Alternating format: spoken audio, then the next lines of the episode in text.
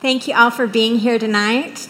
Today felt like it was finally summer, didn't it? It was pretty hot out there. Thank you so much for coming and being with us. My name's Amy Foster. I love to be a part of Women in the Word. I'm part of the teaching team here. It's just the great privilege of my life. Okay, I want you to raise your hands if you're a fan of Fixer Upper. Look at all the hands. It's a phenomena, isn't it? There's so many good things going on with that, but here's one thing that I think makes it so popular. I think it's the amazing contrast between that broken down, ugly, worn out house that they show you at the beginning, and in one effortless hour, it's transformed into a thing of beauty. And it's just a miracle, isn't it? I think that's what we love about it. I think the transformation is, is so beautiful because it was so wrecked at the beginning and it was so broken. And I think that really resonates with us as women because, you know, we want to radiate beauty, don't we? We want to radiate beauty in our appearance and in our homes and our relationships and in our work product and all of that. Um, we don't really want to advertise those broken down before pictures, though, do we? We, we don't want people to see those. We don't pay, post them online or anything like that. And I think that we probably think the, the broken down part of our lives doesn't really have any purpose or value or meaning. Um, but I think what we're going to see when we look at Mary Magdalene tonight is something different, perhaps something a little more realistic, because Mary Magdalene was a fixer upper too. Maybe she was the first fixer upper. She's got a beautiful story. She's got a beautiful relationship with Jesus. And I think it's especially beautiful because it's got some terribly broken moments in it. And so, as we talk about her tonight, I, I, want you to look at the contrast in her life. And I want you to consider that it could easily parallel your own life because we've all got our broken pictures and our broken moments. So let's, let's look at her story and let's look at the contrast. The truth is, God's able to turn anything that's broken into real, real beauty. And oftentimes, He asks us to cooperate with that process. And I think what we see in Mary Magdalene is a woman who cooperates. The Bible never tells us what she's feeling, it never tells us what her attitudes or her motives were. It always just tells us what she's doing we see her action. And I, I want to tell you, I think she's a woman who's letting her faith guide her actions. That's what we're seeing. She's actively working with God as He continues to transform her life and He continues to take broken moments and turn them into beautiful experiences. So let's look at her life and consider how it parallels our own. We're going to begin with who is she? Open your Bibles to Luke 8 2. And just because some of you might be here for the very first time tonight, you've got on your table um, just, just a, a lecture outline that's just there to help you take notes. And you've got a verse sheet. So some of the scripture that we're talking about tonight, we're going to be quoting right off of that verse sheet. But we're going to begin with Luke 8 2. And soon afterward, Jesus went on through cities and villages, proclaiming and bringing the good news of the kingdom of God. And the twelve were with him, and also some women who'd been healed of evil spirits and infirmities Mary, called Magdalene, from whom seven demons had gone out, and Joanna, the wife of Chuza, and Susanna, and many others who provided for them out of their means. This is the very first reference we have to Mary Magdalene, and if you're like me, you read that and you started flipping back a few pages thinking, where's the first part of her story? We don't get it. The Bible doesn't tell us anything about her life before she met Jesus. Um, we do know she has written about more than any other female follower of Jesus. She's considered the most prominent among the women who followed Jesus. She's named regularly in all four of the Gospels. She has a significant place in the story of Jesus' time on earth. Now, if you're new to Bible study, we're going to talk about the Gospels tonight. Um, when I say Gospels, that's the first four books in the New Testament Matthew, Mark, Luke, and John. And you need to know those books were written either by an eyewitness of Jesus' life or from interviews with eyewitnesses. So the Gospels tell us about everything that happened when Jesus lived on the earth. And that's when Mary encountered him. Her name is Mary Magdalene. If you've spent much time reading the Bible, you know everybody was named Mary, and they have different ways of communicating which determining which Mary from which. She's referred to as Mary Magdalene not because that's her last name, that's referencing the city that she comes from. So we've got a map that we're going to put up here for you tonight Um, Magdala is the city that Mary's from, and if you'll look at the map, you'll see right up there by the Sea of Galilee up north. Magdala is just there to the west. I think they've put it in color. That's her home. And Magdala sits in a, in a region called Galilee, sort of like Fort Worth sits in a region called Tarrant County. So Galilee was the region where Jesus was traveling and ministering and teaching and doing many, many miracles. And Magdala sat there. It was a city right there on the edge of the sea, but it was also a city where two major trade routes intersected. So travelers came through Magdala. It was a city known for some wealth and for some commerce. That's really all we know about it. The other thing the Bible tells us is she was possessed by seven demons.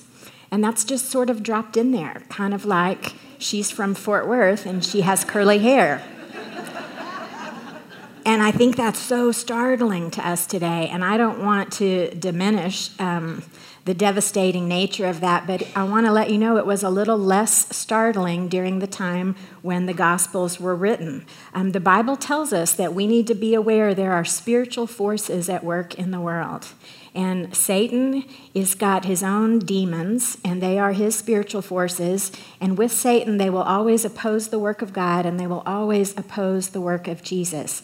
So we read pretty regularly in the Gospels about people who were possessed by demons. So I think it makes sense that if demons were going to oppose the work of Jesus, they would be much more prevalent during the time that Jesus walked on the earth. So, demonic possession, we don't know a lot about what that means for Mary Magdalene, but we've got other descriptions in the Bible that we can pull from. It always is a powerful, disabling, and destructive force in a person's life, it always completely controls the person. Sometimes it's described using, uh, it affects a person with physical torment causing them to do things that looks like having seizures other times it looks like emotional torment where they're demonstrating just overwhelming rage and terror and violence and anger it is always um, uncontrollable and it's always damaging and destructive. We've even got one instance of, of a man who was demon possessed. He lived just a few miles from where Magdala is, and his demonic possession resulted in him moving outside of town and moving into the caves and the tombs. And that sounds bad enough, just living in a cave and a tomb, but I need to remind you the caves and the tombs were where dead people were buried. So a demonic, uh, a man possessed by demons was somehow either shunned by society or driven by his own demonic possession to go live in the tombs with dead people.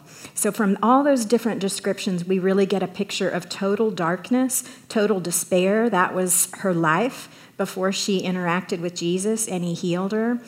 But it's also a really, really hopeless picture because a person completely controlled by demons needed the touch of a Savior but they would never pursue the Savior. The demons would not let them. We have got New Testament accounts that tell us the demons recognized Jesus. They knew he was the Son of God. They begged him to stay away. So a person who is demon controlled would never pursue healing from Jesus. So it's a dark and a hopeless state. That's what we know about Mary Magdalene. I also want to take a few minutes and talk about who she is not. Um, there's a great deal of unmerited speculation attached to Mary. Some have suggested for many, many thousands of years, there have been suggestions that she was a prostitute or a sinful woman, or even one suggestion that she had some kind of a worldly relationship with Jesus. You need to know that that information comes from unsubstantiated extra biblical resources, sources. Some of it comes from simply confusing her with another woman in the Bible who was a devoted follower of Jesus, but it wasn't her. And some of that even comes from modern popular fiction that got turned into a movie. So you need to know that historians and theologians say there is absolutely no merit to any of those speculations. We have nothing to suggest that any of those things are true about Mary. So for our conversation tonight, we're going to stick with what God tells us. She's from Magdala and she was possessed with demons. So, somewhere in the busy streets of Magdala, Mary met Jesus, and that would only happen because Jesus pursued her and wanted to heal her. He commanded those demons to release her, and in an instant, her life changed from darkness to light. She had a whole new life. And the truth is, Mary had the opportunity that each one of us has because Jesus pursues us, doesn't he? If you are sitting here tonight, you need to know Jesus pursues you, and that's why you're here. He pursues us. He knows we're sinful and forever separated from God. He wants to offer us something more. He wants to give us the chance to believe in Him, to receive forgiveness, and to step from darkness into new life. On your verse sheet, we've included 2 Corinthians 5:17.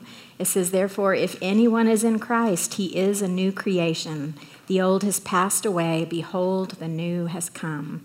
And that's a great description of Mary Magdalene, and it's a great description of all of us when we put our faith in Jesus. So now she's free. She's free from the past and from the demons and the scorn and the shame and the powerlessness. She's free to live as a new creation, and in all her freedom, what does she choose? She chooses to become a follower of Jesus. And I'm going to say something that might shock you. She chooses to become a female disciple. Have any of you ever heard of a female disciple before? We don't, we don't hear this very much. We hear about the 12 disciples, men, and there were many other people who were disciples, faithfully following Jesus. There were women. There were plenty of them. That Luke passage that we opened up with talked about the women who followed Jesus and financially supported his work. Also from Mark 15 41, when Jesus was in Galilee, they followed him and ministered to him, and there were many other women who came up with him to Jerusalem. So I just wanted to let you know in a culture that didn't value women very much, Jesus was changing things and women were following him. Now let's talk about what it is to be a disciple. A disciple was a learner. They were, they were a lifelong student of a rabbi or their teacher, but it was a different kind of teaching. They didn't sit in his classroom on Tuesdays and Thursdays from 9 to 11. Rabbis taught very differently. They taught in bits and spurts constantly. And so, if you were learning from a rabbi, you packed up and you followed him around everywhere. You followed your rabbi, and he taught all along the way, and he modeled things for you that he wanted you to learn. Um, I think what's m- remarkable about these women who choose to do that is they all had been healed of things by Jesus, and they aren't content to just let Jesus pass through their life and bless them and make things a little bit better. Instead, they choose to step into his life with him. He became their rabbi and their teacher, and they followed him and they financially supported his work. Now, today we think nothing of a woman choosing the path of her life, choosing to study under someone, but I want you to slow down and consider the first century in the East, um, in the area known as Palestine. The Jewish custom of that day, there were men who followed rabbis or teachers, there were not women who followed rabbis and teachers. That just didn't happen. That was not the cultural norm. That's not something a Jewish woman would aspire to do. Actually, most historians say that would be scandalous. It would have been scandalous for a woman on her own to pack up and follow a teacher or a rabbi. It would have been unheard of for a woman to be designating where the financial resources were going. It would have been scandalous for a woman to travel around behind a man and be taught by someone who wasn't her husband or her father. So put yourself in Mary's shoes. She's had years tormented by demons, probably ostracized by the good Jewish society, what might she aspire to? A nice, comfortable life, normal, social acceptance, blending in, looking like everybody else, the life of her dreams, scandal? I think she'd probably had enough scandal. It's hard for me to imagine that that's something that was on her list of how she wanted to live. But I think Jesus was looking around saying, Follow me. And she said, Okay. And she followed him. She stepped into this life with him. And I think to do that, it was a tremendous display of submission. And I realize in a room full of women, that's kind of a hard word to toss out there. Um, Let's not get derailed by that. Sub- submission was often, that word was used in a military context in a way that means to line up behind the leader. So we see Mary lining up behind the leader. It's not derogatory, it's not demeaning, it simply means you trust the authority of the one who was commanded to lead. Think of it in military terms because that's really the proper use of that word. That's what we see Mary doing. She's lining up behind Jesus and she's just willing to take the next step with him wherever it is. She's not determining that next step, she's allowing Jesus to lead her down the path that he wants for her. I think it required submission, but I also think it required great vision her life has already been made new and made better. It's so much better, actually, but somehow she understands Jesus is offering her more. And the truth is, he was offering her the kingdom of God. That's what Jesus said all through the Gospels. He said, I came to bring the kingdom of God. You won't find a quote in the Gospels where Jesus says, I came to make your old life a little bit better. He came to give them a totally new life. Matthew 12, 28, he says, The kingdom of God has come upon you. Jesus came to bring the kingdom to earth. So let's talk about what it is. What is a kingdom?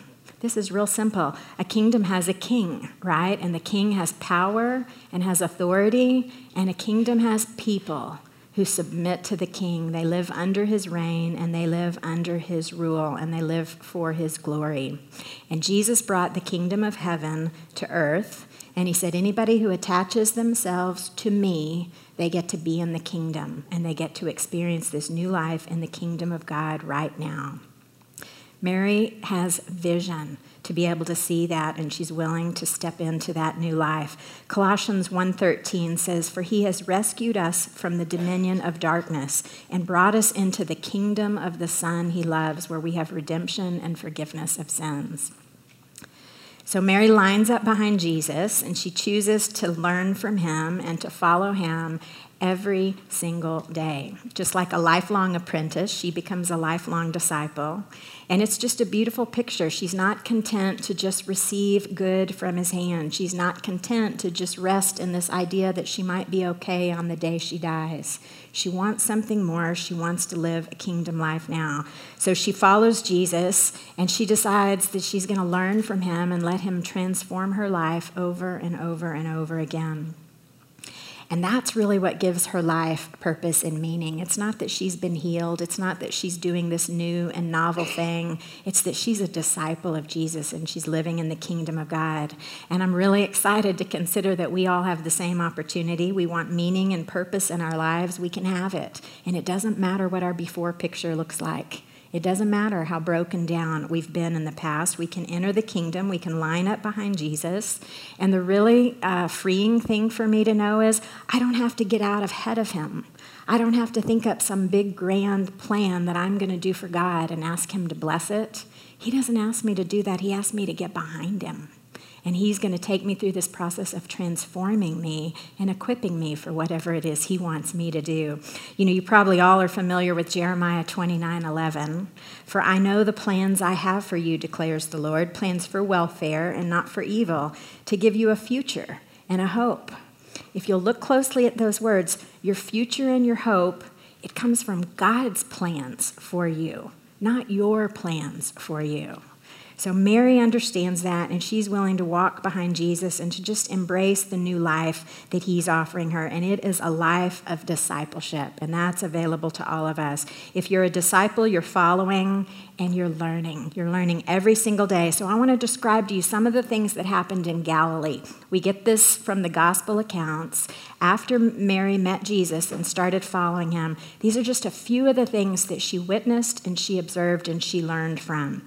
Huge crowds would flock to Jesus to hear him teach, and they would marvel at the authority of his teaching. And sometimes he would teach in parables so that only those who were spiritually sensitive could understand. He calmed a massive storm on the Sea of Galilee, and people wondered, how did he do that? He continued casting out demons, he continued healing people. A crowd of 5,000 gathered to hear him teach, and after hours, Jesus looked out on them with compassion and knew they were hungry, and he did a miracle and he fed all of them. And when little children tried to get close to him, and unclean lepers, and the disciples put a hedge out there and tried to keep them all away, you know what Jesus said? No, no, let them come and he pulled them close and he held them. And those unclean lepers, he touched them and he healed them.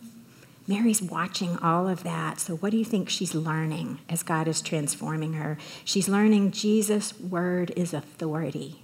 He doesn't just teach with authority, his word is authority. She's learning that he has power power over nature, power over evil, power over sickness. She learns that in spite of all this power, he's still compassionate and approachable, and he's merciful, and he values everyone. So if she's a disciple, she's learning all the time. She's witnessing these things, she's learning what Jesus cares about, and it's changing her. She's learning to care about the things that Jesus cares about. That's what a disciple does. But unfortunately, she's not the only one watching Jesus. We know that the Jewish religious leaders were watching Jesus too. He's making them angry and jealous and threatened. And Jesus starts warning his followers about this time. We're going to go on to Jerusalem, and, and that's where the Jewish leaders were headquartered. And Jesus told them it's, it's going to get difficult there. They're going to oppose me. Um, Mary shows us that a devoted follower of Jesus will stay with him when things are hopeful and exciting, and will also stay with him when things become frightening and confusing, because that's what happens as they head to Jerusalem. Our map's still up there. You can see Jerusalem down in gold on the bottom. It's about a 75 mile journey, and they do move to Jerusalem. Jesus, the 12 disciples, many other followers, and the women go with him. Matthew 16 21 says, And from that time, Jesus began to show his disciples that he must go to Jerusalem and suffer many things from the elders and chief priests and scribes, and be killed, and on the third day be raised. So they approach the city, this little band of followers, and many of them are prepared to die with Jesus. That's what they're anticipating. But the most remarkable thing happens as they enter Jerusalem. Jesus gets on a colt and he starts riding into the city the way a, a newly appointed king would come into the city. And the people start responding to him like he's a king. And it tells us that they take their cloaks off and they throw them down on the road, like rolling out a red carpet. And far in front of him and far behind him, they pick up branches, palm branches, and they're celebrating and they're waving these branches and they're saying, Hosanna, blessed is he who comes in the name of the Lord. They are worshiping him as he comes into Jerusalem. But all of that worship and praise within just a few days would turn to scorn and derision and contempt. And the religious leaders would ultimately have Jesus arrested and mocked and tried unjustly before their own council and the Romans and ultimately condemned to death. And Mary keeps following.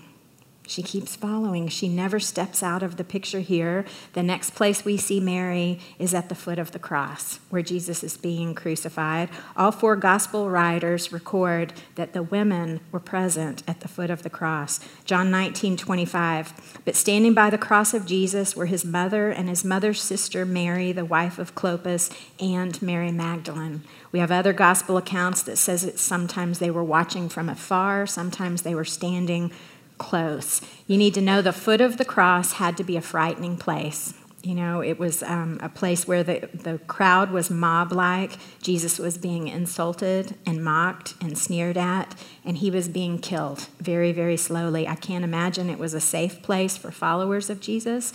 It was probably a very threatening place for female followers of Jesus. And you need to know that the male followers of Jesus were not there. Only one of them was there, the beloved disciple John. But the women are there, faithful, steadfast, not abandoning Jesus while others hide in fear. We see their devotion and their submission, that's quite obvious.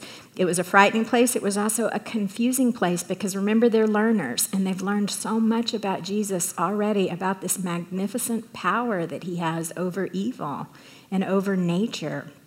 And they've learned that he's bringing the kingdom of God. So, how can he be on a cross dying? Incredibly confusing for them. But in their fear and their confusion, look how consistent Mary is. I think she's decided if she's going to embrace the life that Jesus is bringing her, she can't walk away when things are frightening or confusing or unsettling. And it's such a picture of faithfulness that we see in her. She stays with Jesus when others are betraying him, denying him, and hiding in fear. And she keeps learning being there at the foot of the cross was really important because she is witnessing some significant things that change the face of history. So keep remembering she's a learner. She's a witness and she's a disciple, so she's learning. She witnesses Jesus ministering to this criminal on the cross beside him and saying to the criminal, Today you'll be with me in paradise unheard of. A condemned criminal could be accepted by God. She witnesses Jesus asking God to forgive his tormentors. She witnesses Jesus surrender his spirit. And those are perhaps the most important words in, in the Gospels. He's obediently submitting to God's plan to redeem the world by giving his life. She's witnessing the reality this angry mob thinks they're in control, the Jewish leaders think they're in control, but Jesus, powerful Jesus, is in control. He is submitting to this. He's choosing to be the sacrificial lamb and paying for the sins of the world with his death on the cross. Mary witnesses all of that, and she's learning. And I don't think she grasped the meaning of most of this until later on, but she's learning. She continues to witness when Jesus' dead body is taken down from the cross and it's carried away. The next time we see her is another important event in the Gospels. She shows up at the tomb. Matthew 27 um, describes this to us. Joseph of Arimathea was one of Jesus' followers, and he was a wealthy man, and he, he had paid um, to bury Jesus. And so in Matthew 27, verse 59, it says, And Joseph took the body and wrapped it in a clean linen shroud and laid it in his own new tomb, which he had cut in the rock. And he rolled a great stone to the entrance of the tomb and went away. Mary Magdalene and the other Mary were there, sitting opposite the tomb. So now we see Mary, she's gone from the cross of her Savior to the tomb of her Savior. The body is placed there, and a large stone seals the tomb. The role of a witness is very important there um, because this, this would be disputed later, and having witnesses to see that stone there is important. The stone means nothing gets in and nothing gets out. Now, the role of a witness is also important at this time in history. In Eastern culture in the first century, the witness of two men was required to validate something as truth. Two men had to testify to something. So I want you to just think for a minute of all Jesus' disciples, were there two at the cross to witness everything? There was one. So whose testimony do you think was received to talk about what happened at the foot of the cross? The women. This changed everything. The testimony of women would become accepted among Jesus' followers. Women could have a personal experience with Jesus and could testify to it, and people would listen. This gives their life value and meaning and purpose, and it's the same for us today. It's an amazing opportunity that they had, and we have it also but it only was an opportunity for those who stayed with Jesus in a confusing and a terrible place. If they'd walked away, they could not have been a witness to that. And so we too have to stay with Jesus in the terrifying places and the frightening places, or we will not have a witness. We will not be able to testify to his grace and his healing in our lives. The last place we see Mary's name is back at the same tomb again. Jesus was buried on Friday evening, and she comes back early on Sunday morning. And we would later know that this was Easter Sunday morning. I want you to open your Bibles to John 20, and we're going to read this next section together. Now, on the first day of the week, Mary Magdalene came to the tomb early while it was still dark and saw that the stone had been taken away from the tomb. So she ran and she went to Simon Peter and the other disciple, that's a reference to John, the one whom Jesus loved, and she said to them, They've taken the Lord out of the tomb and we don't know where they've laid him. So Peter went out with the other disciple, and they were going toward the tomb. Both of them were running together, but the other disciple outran Peter and reached the tomb first. And stooping to look in, he saw the linen cloths lying there, but he didn't go in. Then Simon Peter came following him and went into the tomb. He saw the linen cloths lying there and the face cloth which had been on Jesus' head, not lying with the linen, but folded up in a place by itself. Then the other disciple, who'd reached the tomb first, also went in. He saw and believed. For as yet they did not understand the scripture that he must rise from the dead. And then the disciples went back to their homes. But Mary stood weeping outside the tomb. And as she wept, she stooped to look in, and she saw two angels in white sitting where the body of Jesus had lain one at the head and one at the feet. And they said to her, Woman, why are you weeping? She said, They've taken away my Lord, and I don't know where they've laid him. Having said this, she turned around and saw Jesus standing, but she didn't know it was him. Jesus said to her, Woman, why are you weeping? Whom are you seeking? Supposing him to be the gardener, she said, Sir, if you've carried him away, tell me where you've laid him. I'll take him away. And then Jesus said to her, Mary. She turned and she answered in Aramaic, Rabboni, which means my teacher, my master. And Jesus said to her, Don't cling to me, for I have not yet ascended to the Father, but go to my brothers and say to them, I am ascending to my Father and your Father, to my God and your God. Mary Magdalene went and announced to the disciples, I have seen the Lord, and that he had said these things to her. That's an amazing uh, event that she was able to witness. And the remarkable thing to me is all through it, she's just searching for Jesus. She's searching and she's seeking. Her heart is broken. Her dreams are crushed. She's frightened and confused, and she searches for Jesus. She comes back to the tomb on Sunday morning. Remember, the, the Jewish law was that you couldn't work on the Sabbath, so they had hurriedly prepared Jesus' body for burial on Friday night before the Sabbath began, and they had waited for it to be complete. They come back very early Sunday morning, probably before the sun was up um, to complete the work, showing this desire and devotion to just continue serving Jesus until the end. Um, Mary, along with several other disciples, were there and they had to be confused again. I think they still believe in all that Jesus said and all that he did, and that's why they're there. But I think their faith was probably becoming pretty overwhelmed by grief and confusion at this point.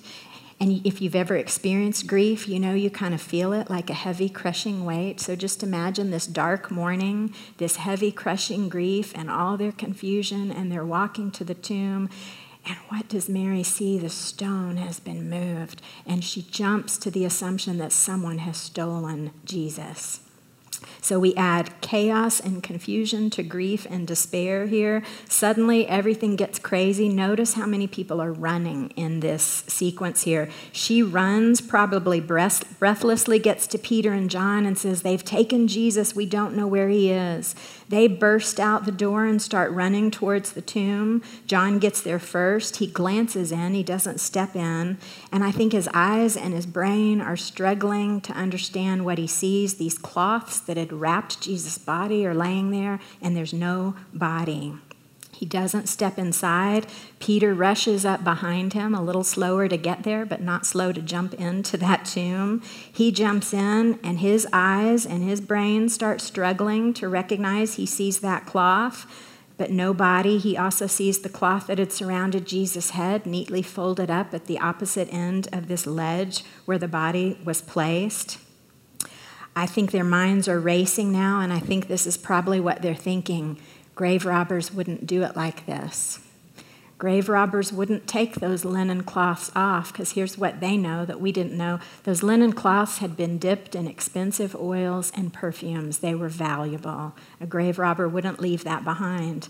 A grave robber also would have worked in haste. They wouldn't have taken the time to unwrap the body. It would have made the body more difficult to carry, and they certainly wouldn't have neatly folded and placed these linen strips in these unique locations here. I think their minds are beginning to understand grave robbers don't do this. Then John steps fully into the tomb. He sees it all and it says he believes. And the word for belief there is kind of like a dawning belief, a growing belief. It tells us that they still don't understand all the Old Testament prophecy that said the Messiah would die but would be resurrected. But belief is dawning and emerging here. And I think they start remembering Jesus' words, remembering how often he said to them, In Jerusalem, I'll be mocked and flogged and crucified and raised on the third day. So many times in the book of John, Jesus says, I'm telling you this now so when it happens, you will remember. I think they're starting to remember. And in all the chaos and confusion, they rush back to their homes, and Mary's left there alone. And it says she weeps. And the language is so important because we, we read weeps and we think of sort of the Hollywood beautiful cry, a single tear coming down the face. Well, that's not, that's not what this word means. The word used here in the original language means loud, soulful, mournful, lamenting. It was a wail, it was a grief wail that came out of Mary there at the tomb.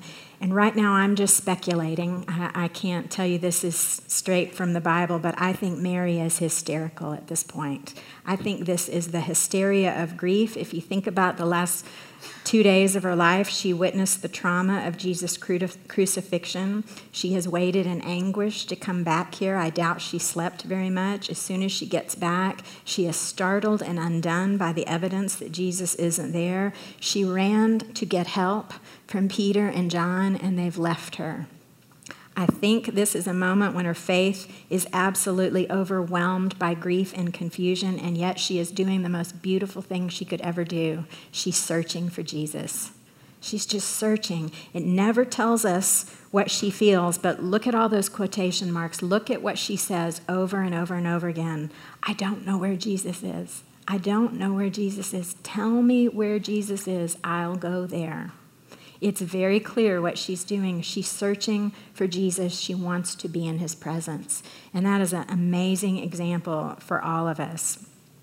You know, we, we haven't wept at the tomb of Jesus, but we've all had our moments of hysteria, haven't we? Moments when grief or pain is threatening to overwhelm our faith and we weep. And because our eyes can't see Jesus, we assume he's not there. Perhaps he doesn't care. Maybe he's abandoned us forever. We've got a great lesson here. We can be like Mary and we can just search for Jesus. Just take our pain and our confusion and our questions to Him and wait for Him to heal and comfort us.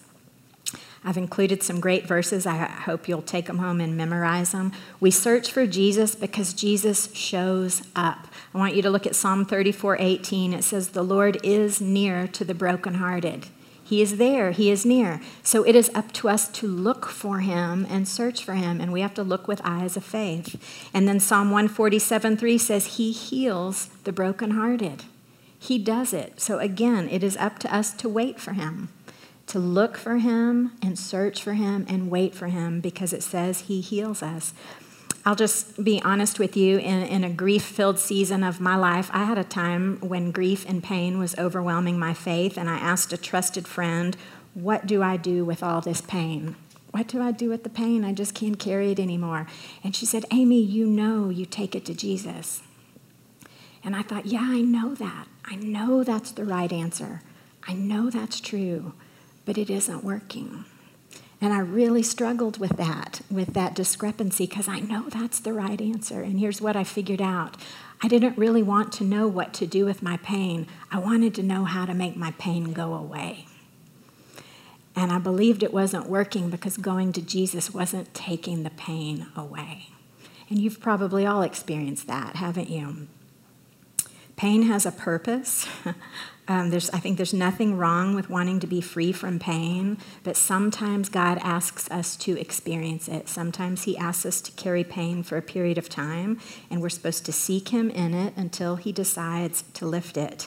And we all have choices. Mary Magdalene had choices. She didn't have to go to the tomb that day. We can distract ourselves with busyness or shopping or relationships or careers. We can anesthetize ourselves with food or shopping or relationships. Uh, we can be stoic and pretend that we're not feeling anything at all. We can do all of those things, but then pain does not accomplish God's purpose. And I hope you will remember this God's purpose in pain is this it creates a hole in your heart so God can come in and fill it. So God can come in and you can experience Him in a way you never have before, and He will fill the hole and He will heal it. That's God's purpose for pain, but if we ignore it or deny it, we'll never go through the healing process and we don't give God the space to turn it into something beautiful. What makes Mary beautiful is she just keeps giving God this space, and that's what she's doing when she searches for Jesus here. If she could find him, she would refuse to leave him. She doesn't recognize he's right there in her midst. I think that's why he asks her, Who are you looking for, Mary? Because Mary was looking for the dead body of a rabbi and Jesus wanted her to see the resurrected body of a Lord, of a Savior. And so he asks her who she's looking for. Again, she doesn't recognize him until this beautiful moment when he calls her name Mary. Mary. And she heard that name the first time she ever met him when he cast the demons out of her. She recognizes the voice and she answers with what is a familiar and a personal and an intimate word, Rabboni. It means my teacher my savior. She recognizes him. John 10:3 says the sheep hear his voice and he calls his sheep by name and he leads them out. And that's exactly what he's doing to mary right now. He is leading her out of grief and confusion and brokenness into something beautiful. It says she falls at his feet and she clutches him. And wouldn't we all do the exact same thing? And don't you know she's thinking i'm not letting go of him because he might disappear again. So she's holding on for all she's got. Jesus says says, Don't cling to me. It's not a reproof, it's not a rebuke. He's basically telling her the resurrection changes everything, Mary. And she's a disciple. She's about to learn what all has changed. First, he says there's a new reality. Don't cling to me means his physical presence on earth. This body she's clinging to, it would be temporary. He's not going to be there in this body much longer. He's going to ascend back into heaven. He's going to remain at the right hand of God, hearing our prayers, interceding for us, imploring God on our behalf. Mary would never be limited by the absence of his physical body again. She would never say, I don't know where he is again. Jesus reminds them just a little bit later in Matthew 28 20, and behold, I am with you always. That's a new reality. Second, there's new relationships now. You probably maybe didn't notice this. He says, Go and tell my brothers. He's never called the disciples brothers before. Up to this point, he always referred to them as friends or servants, and now he calls them brothers. And you probably noticed all those pronouns. He keeps saying, To my father and your father to my God and our God. He's telling them now that they're brothers and that they have the same Father. He's not saying they're equal with Jesus at all, but he is saying because of the sacrificial work that he's completed on the cross, that now they have been adopted into the family of God and they are heirs with Jesus Christ, and he is not ashamed to call them brothers because the resurrection changed everything. That's what he's telling them. And next, he tells her that she has a new responsibility go and tell. Go and tell Mary in this instant, he has changed her grief and mourning, her sad before picture, into rejoicing and hope, and he gives her life great meaning and purpose with the instructions go and tell. Don't just be a witness, go and testify to what you have seen. And now she's the one running. The guys were running earlier, and now Mary's running, and she's running with these hope filled words I have seen the Lord. Everything has changed now. You know, she runs to the guys, the 12 guys who would become the apostles. Apostles are those who spread out throughout the world and told the story of Jesus' resurrection. But the church fathers gave Mary an important title years later. They said she was the apostle to the apostles. Isn't that beautiful? She was the one who got to go. She was the first to encounter the risen Lord. Her name was the first one called. She was the first to be a witness to the new reality that we all benefit from today. And that reality is Jesus Christ, the Holy Son of God, suffered on the cross and he died to save sinners.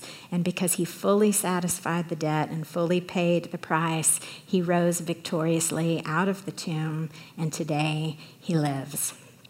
And if we believe that, if we put our faith in that, God still takes the most broken things in the world, us, our dark souls, and He turns them in to things of beauty, children of God.